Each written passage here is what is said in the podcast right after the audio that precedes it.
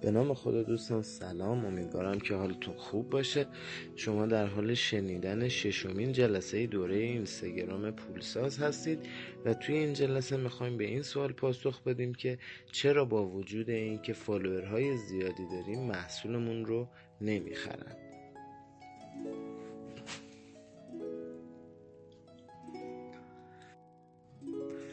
خب می‌خوام ببینیم که چرا محصولمون رو نمی‌خرن. برای اینکه بفهمیم چند تا دلیل داریم که با هم دونه دونه اینها رو بررسی می‌کنیم. یکی از دلایلی که باعث میشه محصول ما تو پیجمون به فروش نره انتخاب نادرست بازار هدفمون هست. یعنی شما می‌خواید محصولتون رو به افرادی بفروشید که علاقه به محصولتون ندارن و یا نیازی ندارن و اینکه شما نمی‌تونید گرهی از مشکل اونا با محصولتون باز کنید. این یکی از دلایلی هستش که باعث میشه محصول شما فروش نره.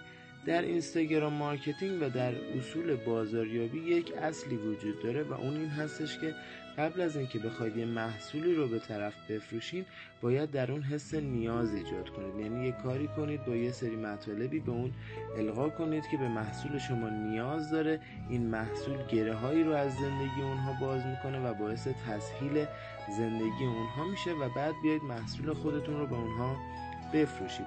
اما اگر شما بخواید این کار رو روی مخاطبینی قرار بدین که با محصول شما سازگار نیستن و مخاطب هدف شما نیستن انرژی و زمانی که قراره روی این مخاطبان بذارین خیلی خیلی بیشتر هستش. پس در نتیجه باید بازار هدف خودتون رو درست انتخاب کنید. انتخاب بازار هدف بسیار مهم است و باید تمام سنجه ها رو داشته باشه. من یه مثال دیگه خدمت رو عرض می‌کنم. ببینید شما می‌دونید که توی آفریقا آدمایی که گرسنه هستن خیلی زیاده. اما آیا این دلیل میشه چون اونها به غذا نیاز دارن؟ من برم اونجا رستوران بزنم. نه اونها علاوه بر اینکه نیاز به محصول من دارن پول خرید محصول من رو هم ندارن.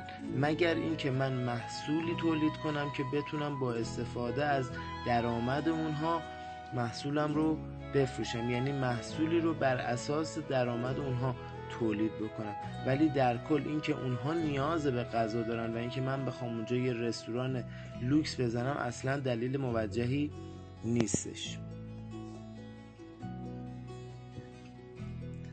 دلیل بعدی که باعث میشه محصول شما به فروش نره عدم اعتماد هستش.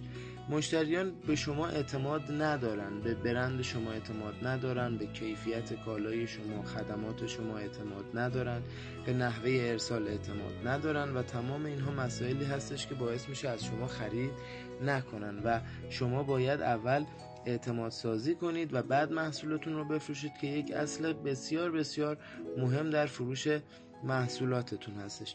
اما اینکه آیا قیمت محصول هم در فروش شما دخیل هست یا نه می‌خوام برای جواب این سوال یه مثالی رو بزنم. ببینید دوستان اگر مخاطبان شما به شما اعتماد کنن محصولات با قیمت خیلی خیلی زیاد رو هم از شما می‌خرن ولو اینکه کیفیت کالاتون به اون حد قیمت نباشه.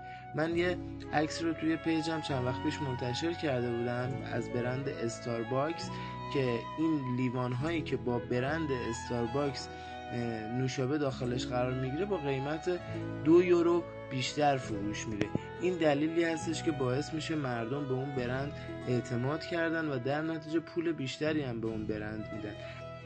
در نتیجه اعتماد خیلی خیلی به فروش شما کمک می‌کنه. یکی از راههایی که باعث میشه مردم به شما اعتماد کنن آموزش رایگان در مورد شغل و بیزینستون هست. شغلی وجود نداره که در مورد اون نشه آموزش رو داد.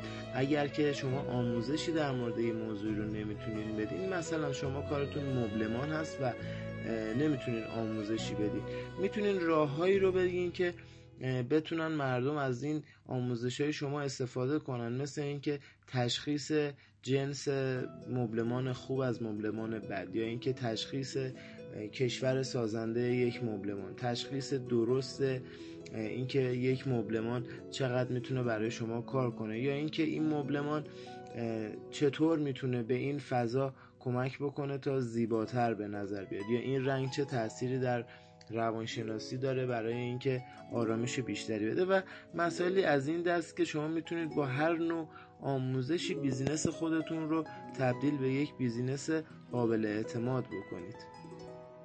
و تلاش هاتون رو همچنان ادامه بدین برای اعتمادسازی و جلب نظر مشتریان توی page اینستاگرامتون و یا حتی business های فیزیکی که می‌تونید داشته باشید اما دلیل بعدی که باعث میشه مردم از شما خرید نکنن کیفیت کالاتون هستش. خب گفتم که اگر اعتماد داشته باشن کیفیت کالا در واقع اهمیت کمتری پیدا می‌کنه و از شما می‌خرن. اما زمانی که این اتفاق روی چرخه خرید بیفته و مردم ببینن که واقعا شما اون چیزی که میگین نیستین باعث میشه که از فروش شما به شدت کم بشه و مردم دیگه از شما خرید نکنن و کیفیت کالای شما باعث میشه که اون اعتماد هم از بین بره و شما رو به عنوان یه برند دروغگو و یا برندی که برخلاف واقع صحبت می‌کنه بشناسن و این باعث میشه که اعتمادی که شما سعی کردید با زحمت زیادی جلب کنید به شدت و به سرعت از بین بره. و نکته بعدی که باعث میشه مردم محصول شما رو خرید نکنن ممکنه این باشه که اونها برای دسترسی به محصول یا خدمات شما به رنج بیفتن. این رنج ممکنه چیزی مثل دسترسی به محصول شما دسترسی به خدمات شما نحوه ارسال و مواردی از این قبیل باشه.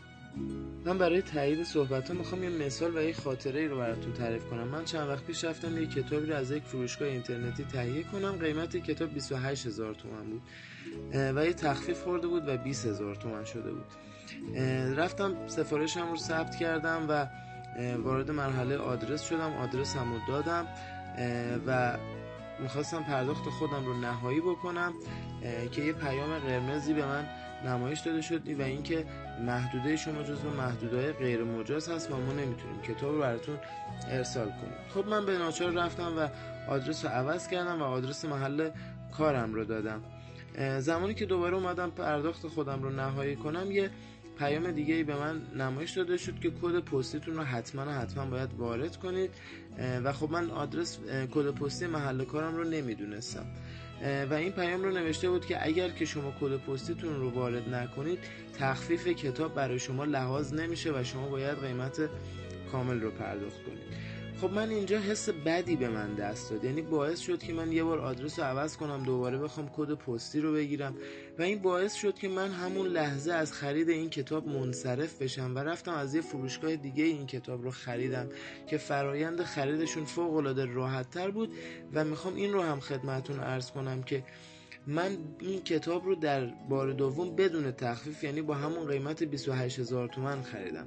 می‌خوام بگم که اگر شما بخواید فرایند محصول فرایند خرید محصولتون رو راحت تر بکنید این باعث میشه که شما بتونید قیمت خوبی هم از مشتری دریافت کنید و بتونید کالای خودتون رو با کیفیت ارسال کنید. پس یکی از دلایلش هم می‌تونه این باشه که محصول خودتون رو با رنج به دست مشتری نرسونید. و حالا مواردی از این دست که اگر خواستم با شما تماس بگیرن و یا ثبت سفارش کنن هم تمام اطلاعات دم دستشون باشه. شما به راحتی دم دست بشین. اگر که دایرکت به شما میدن سریع جوابشون رو بدین. و تمام این مواردی که باعث میشه رضایت مشتری رو توی خرید محصول و راحتی اون توی تهیه محصول و ارتباط با شما به دست بیارید. و اما در مورد قیمت محصول قیمت محصول رو در موردش بحث کردیم که اگر مردم به شما اعتماد کنن و کیفیت کالاتون متناسب با قیمتتون باشه به راحتی از شما خرید می‌کنن و این قیمت بالا و پایین یک ذهنیته که برای هر فرد متفاوته یعنی قیمت بالا و پایین نداریم و شما باید طوری این محصول رو نشون بدین و به مخاطباتون این محصول رو معرفی کنید که این محصولی که دارن می‌خرن از اون قیمتی که دارن پرداخت می‌کنن فوق العاده ارزش بیشتری داره. اگر شما بتونید توی بحث اعتماد سازی و توی پرزنت محصولتون این موضوع رو به مشتری بگین این موضوع باعث میشه که شما بتونید به راحتی محصول خودتون رو با هر قیمتی که هست به فروش برسونید. ببینید من می‌خوام یه مثالی رو خدمتتون ارز کنم.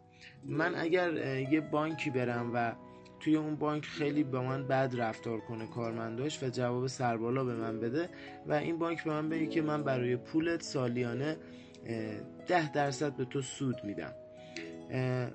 من این رو انتخاب می‌کنم. یا اینکه برم توی یه بانک دیگه ای و اون بانک خیلی محترمانه با من رفتار بشه و وارد میشم میگن سلام های عطاریانی خیلی خوش آمدین روز خوبی براتون آرزو می‌کنم چه کمکی از دست من برمیاد؟ و به من بگن که خب من اینجا می‌تونم سالیانه به تو 8 درصد سود بدم. من 100 درصد از بانک دومی استفاده می‌کنم و مطمئنم 99 درصد افراد هم به همین ترتیب هستن و اونها جایی پولشون رو خرج می‌کنن که احساس خوبی بهشون درس بده خوشایند باشون برخورد بشه و محترمانه. پس در برخورد با مشتریانتون هم به راحتی با اونها ارتباط برقرار کنین. با اونها رابطه دوستانه ای داشته باشین و باعث بشین که اونها احساس خوبی رو توی خرید از شما و ارتباط با شما داشته باشن. امیدوارم که از این موضوع استفاده کرده باشین برای فروش محصولاتتون و بتونید محصولات خودتون رو با کیفیت بهتری به مردم عرضه کنید. روز خوبی رو براتون آرزو می‌کنم.